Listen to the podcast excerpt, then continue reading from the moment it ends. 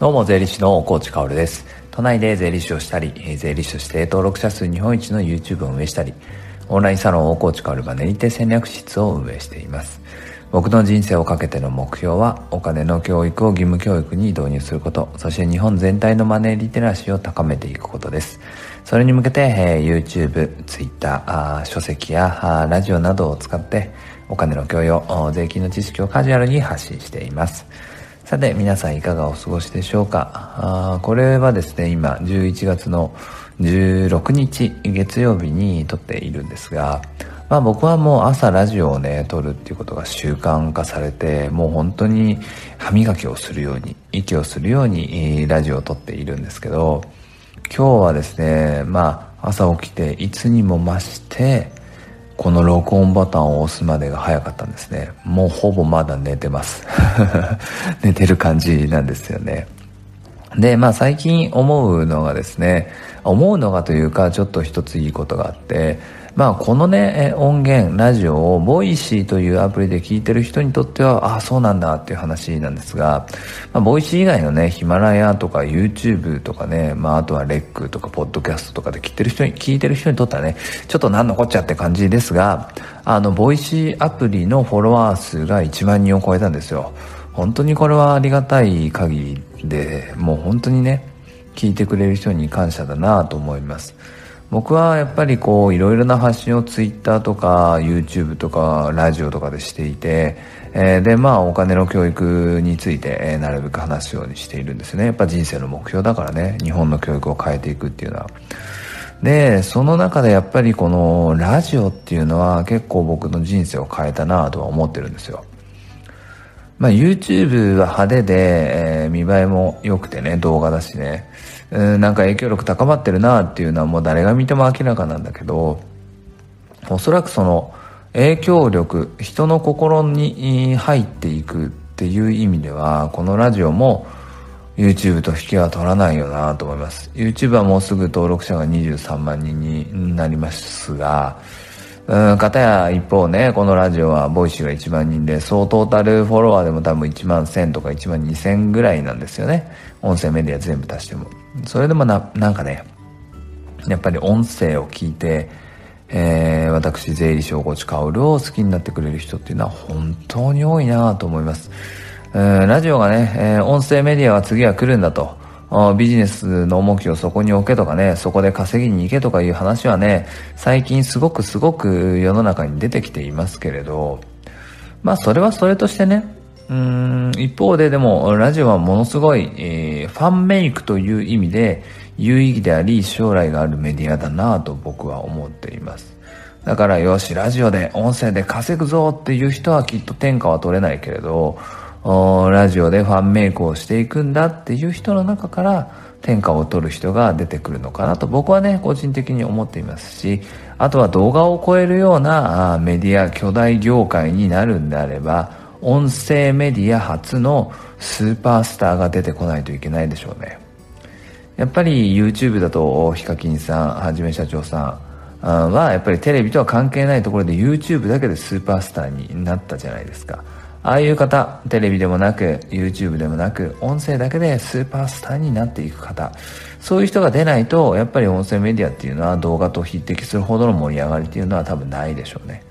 うーん、そんな感じで、えー、音声について語ってみたんですが、ボイシーというラジオアプリはもうフォロワーがねいちまんにんを超えて本当に嬉しいので、まあ今日もそうだし、向こう何回かのうち いち、にかいぐらいはね、まあ昔話した話で、えー、結構ととってもというか、まあぶっちぎりとまでは言わないけれど、他と比べてかなり再生されているような話っていうのをね、まあリメイクみたいな形で話そうかなと思います。今日は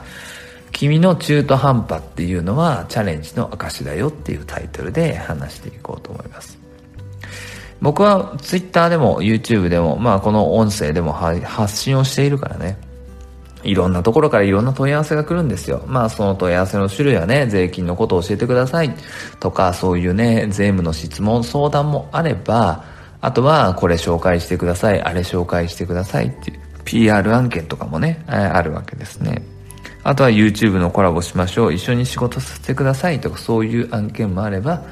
当然税理士として顧問契約をして、弊社に税理士のアドバイス、税務のアドバイスをしてください、確定申告書を作ってくださいっていうのはあるんですね。まあそういうのがほとんど大半なんですが、たまにはその人生相談みたいな問い合わせっていうのもあって、うーんまあ問い合わせをしてくるぐらいだからね、ポジティブなものっていうのはあんまりなくて、えー、今会社に副業がバレそうです、助けてくださいとか、あ, あとはこう副業をして高みを目指していくことを女房とかね、えー、配偶者とかねに後ろ向きみたいな形で言われて、どっちつかずでどうしていいかわかんないんですとかね、そういう相談もあります。そして今日の本題は、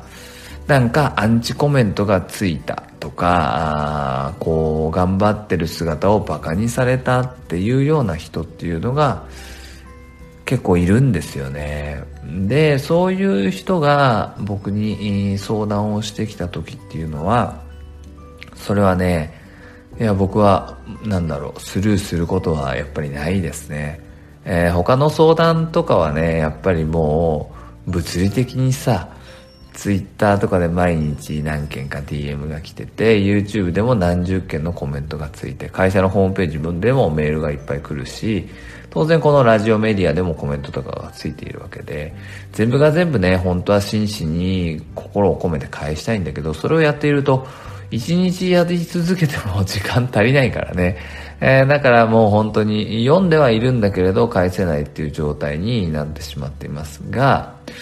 こういうやっぱりこうチャレンジの目をつぶようなことをされていて困っていますみたいな人っていうのは放っとけないんだよね。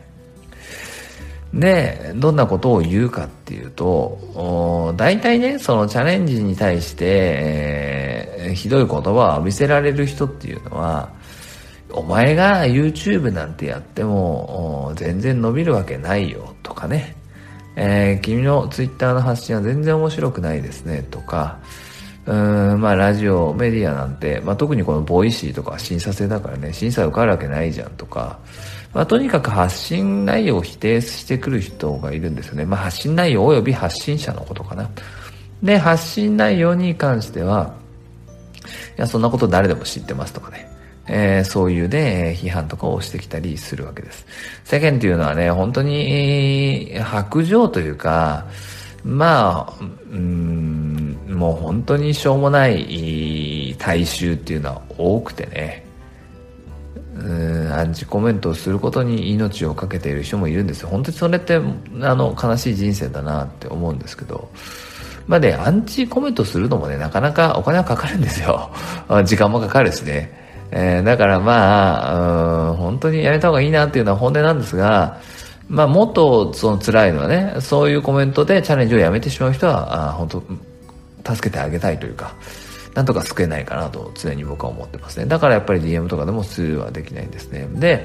一つ必ず言うことがね、まあこれがタイトル通りなんだけれど、人生の中で大きな大きなチャレンジをしている人っていうのは中途半端なんですよ。もうどこまでも中途半端なんですよ。だってチャレンジ完成してないからね。だからあんたそれやっても意味ないとか、あんたはなんか、えー、一度手を出したことが中途半端だとか、そういうアンチコメントとかネガティブなコメントを見た場合にはね、いやいやいやいやそりゃそうでしょっていう話ですよね。えー、本当にその通りなんですよね。だって中途半端じゃなければチャレンジの途中にいないから、中途半端じゃない人はチャレンジが終わっているか、そもそもチャレンジしていないかのどちらかなんですよね。だからお前中途半端だよな、何やっても全然うまくいかないよなって言われた人はむしろ喜んでください。俺は今チャレンジの途中にいるから当然中途半端だし、何をやってもうまくいかないわけではなくて、まだチャレンジの途中だからうまくいってないんだと、これが全部うまくいって、そして中途半端じゃなくなったらね、そして誰が見てもそういう状態、中途半端じゃない状態になったんだとすれば、これがチャレンジの完成、夢が叶った瞬間なんだなと。今この瞬間中途半端に見えてるってことは紛れもないチャレンジの証拠だからね、えー、自信を持って歩んでいってほしいなと思います。何かの参考になれば幸いです。それでは素敵な一日を。最後まで聞いてくれたあなたに幸あれ。じゃあね。